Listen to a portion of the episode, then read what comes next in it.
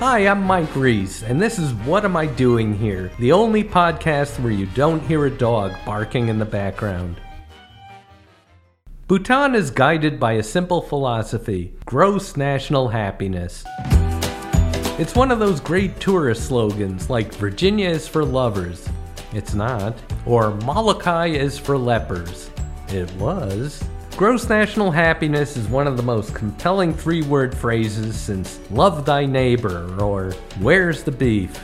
I'd always assumed some ad agency came up with it over endless cans of Coke and late night lines of Coke. But no, the phrase just spilled from the lips of the fourth king of Bhutan during a 1972 interview. And it does suit this tiny sliver of a country wedged between China and India. Our driver explained We are stuck between two superpowers, each with a billion people and nuclear weapons. We have to be nice to everybody. Our driver, by the way, was also the physician to the royal family and a past candidate for president of Bhutan. It's a small country and a delightfully odd one. They do everything a little differently. Their national costume for men is a plaid bathrobe, black ankle socks, and loafers. Everyone looks like a 60s dad who ran out of his lawn at 3 a.m. to check for burglars. Their national dish is melted cheese with spicy hot pepper. It's nachos, but without the chips. It's also the world's first smoke free country. Seriously, if you want a cigarette, you have to step outside to Bangladesh to smoke it. The Bhutanese even have their own way of bathing. You lie naked in what is basically a horse trough full of water. Then they add hot rocks at one end of the tub to heat it. Want a warmer bath? Add more rocks. Want it colder? Too bad, it only gets hotter. It's very low tech and extremely soothing. And now, a digression on baths around the world.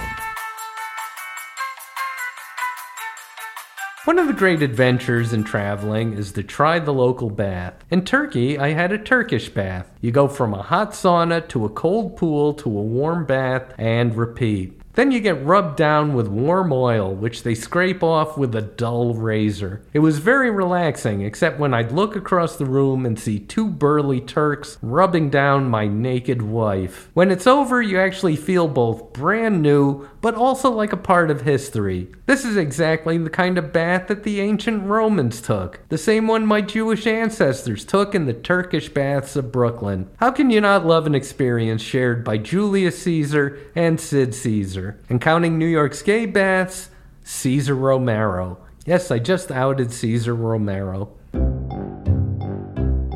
I never felt cleaner after my Turkish bath, and I never felt dirtier than splashing around in a Colombian mud volcano. It was warm and gooey and fun. This is the rare bath where you are filthier coming out than going in. It's a bath you need a bath after. And at the Pilsner Urquell Brewery in the Czech Republic, I took a beer bath. I sat in a wooden tub soaking in unfermented ale with hops and barley floating around me. I asked the tour guide if there was some health benefit to all this. He said, Nah, it's just something for tourists. Bhutan has truly achieved gross national happiness. The people are always smiling, and so are the dogs. As Mahatma Gandhi said, The greatness of a nation and its moral progress can be judged by the way its animals are treated. and the dogs of Bhutan are treated very well. No one owns them, they just roam from house to house, knowing they'll get food and a warm place to sleep. They're fat and happy, and they do something I've never seen other dogs do. They sit on the edge of the road, stare out at the vast Himalayan landscape, and they smile. They count their blessings. Life is good. It's truly a fairy tale kingdom, and it's ruled by a real life Prince Charming. They call him King Jimmy. He's an Oxford graduate and an international heartthrob. He's drop dead gorgeous, and he married a beautiful commoner, a real life Cinderella. The most famous buildings in the country, the one you see in all the travel posters, are a complex of monasteries called the Tiger's Nest. It was built in 1692, half a mile straight up, right into the side of the mountains. As one poet put it, The buildings cling to the mountain like a gecko. Poets love gassing about the place. They named a ravine the copper colored mountains of paradise. They called a plateau the path of a hundred thousand fairies. Really? A hundred thousand? I counted maybe 80,000 fairies tops. Whatever they call it, it's a brutal three hour hike to get to the tiger's nest, and it's all the tourists talk about. Did you do it? I didn't do it. I don't know if I can do it. Should I do it? You do it and tell me if I can do it. Folks, you can do it. It's like the 17th century monks said, Let's build something that chubby Americans can get to. Oh, but just barely. Let's ruin their vacation. I did it, and I'm 60 years old and largely made of dough. It was a tough climb, but worth it for the awe inspiring temples, the breathtaking views, and that smug sense of pointless accomplishment. You can do it. I did it, so you can do it. So just do it. Did you do it yet? I did. I loved everything about Bhutan except its main eco tourist attraction, the black neck crane. Our driver kept talking about it, and we were intrigued because we thought he was saying the buck naked crane. Every year, countless cranes migrate from southern Tibet to a remote Bhutan valley. Well, they say they're countless, but you can count them. There's only about 200 of them, and their migration is only 66 miles. In Los Angeles, that's called a commute, and the government keeps visitors a mile away from them. They're invisible to the naked eye, but through powerful binoculars, they look like table salt spilled on a pool table. There's a six mile path around their nesting place, but it's a bullshit hike. And I mean that literally. It's grazing land for cattle, so you are walking through six miles of bullshit. What was I doing here? I came to Bhutan to see my friend Eames Demetrios.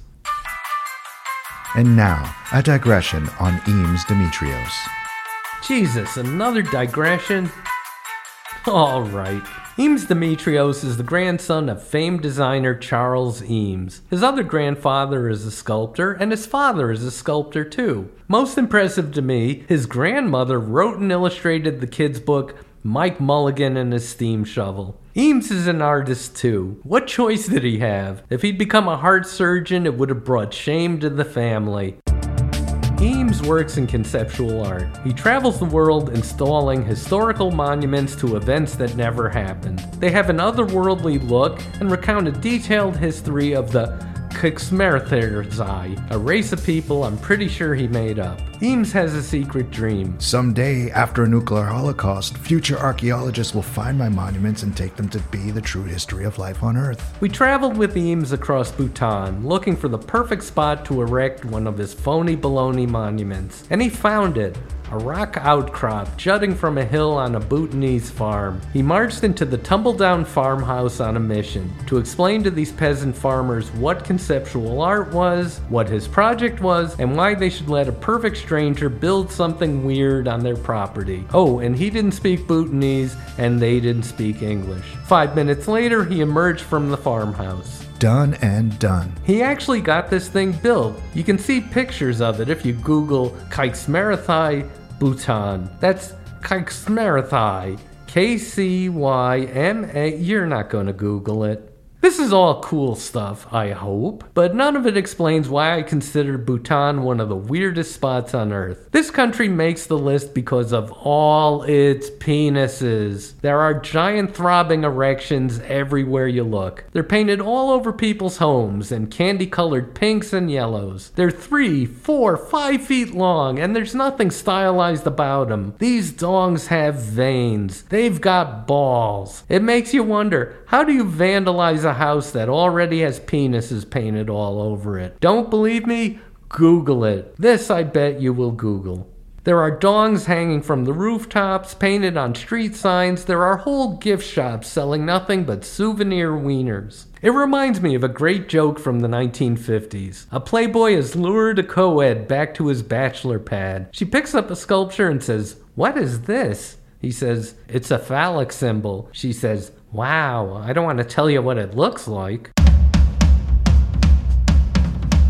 The man behind Bhutan's obsession with dangling dingles is their spiritual leader, Drukpa Kunley. He was a 15th century monk who fired an arrow from Tibet, vowing to preach wherever it landed, and it came to rest in Bhutan. He was a literal saint, but he was no saint. He drank, he philandered, he told dirty jokes, and preached boozy sermons. They called him the Divine Madman. He was the perfect combination of Gautama Buddha, and Gary Busey. How can you not love a country that picks that for their religious leader? Oh no, there's that music again. And now, a final digression on fact checking. Full disclosure, I opened this podcast with well known quotes from the fourth king of Bhutan and Mahatma Gandhi. You can find both of them all over the internet, but in depth research reveals that both quotes are bogus. They never said them. And that Tiger's Nest Monastery, yes, it was built in 1692, but it burned down, so the one you actually see was constructed in 1998. Also, tigers don't build nests and Drukpa Kunley couldn't possibly have shot an arrow from Tibet to Bhutan. That's 200 miles. Even if it landed there, how would he have found it? I've learned my lesson. In the future, I will no longer do in depth research. Even if Bhutan is too intense for you, why not take a relaxing trip to Laos? I'll tell you why not. It's a 22 hour flight. Asia's big, dude. It's the biggest thing in the world. Still, I recommend Laos. You may know it as the country we bombed the crap out of for no apparent reason. We dropped as many bombs on this tiny country during the Vietnam War as we did on all of Europe and Asia during World War II. There are bars and restaurants in Laos decorated with unexploded munitions, and you thought eating at Chipotle was risky. Although we dropped nearly a ton of bombs for every person in Laos, it's the most laid back country on earth. If you walk into any shop, there's a good chance the owner is behind the counter, laying in a hammock, sleeping like a baby. I was always torn. Should I wake him up and make a purchase or let him snooze? Generally, I take what I needed, leave my money on the counter, and tiptoe out. A major recreation in Laos is inner tubing on a river, a sport so mellow you could win a race in a coma. This was truly Prozac Nation. There was only one stressed out person in the country, our tour guide. His name was Bam, but for some reason my wife kept calling him Boo. One day he brought us to breakfast and told us he would pay for it. My wife said, What can we order? Anything you want. said Bam, Thank you, Boo. said my wife. After Bam left, my wife proceeded to order two omelets, fruit, sausage, bacon, three kinds of juice, and dry wheat toast. I ordered a cheese omelet. That's all? Boo said you could have anything. I think he meant any one thing on the menu, not every single thing produced in Laos. Well, one of us is right and one of us is wrong. For the only time I can recall in our marriage, I was right. When our tour guide came back and saw the bill for breakfast, he exploded. Bam went boom. He screamed, he turned purple, and I swear I saw steam shoot out of his ears. Finally, I told him, Don't worry, Bam, I'll pay the bill. It was only eight bucks. Nice country. What Am I Doing Here is written and performed by Mike Reiss and produced by Josh Perillo, featuring Denise Reiss as herself. Additional voices by Michael Yishow and Trevor Morris, Mike's funny doorman.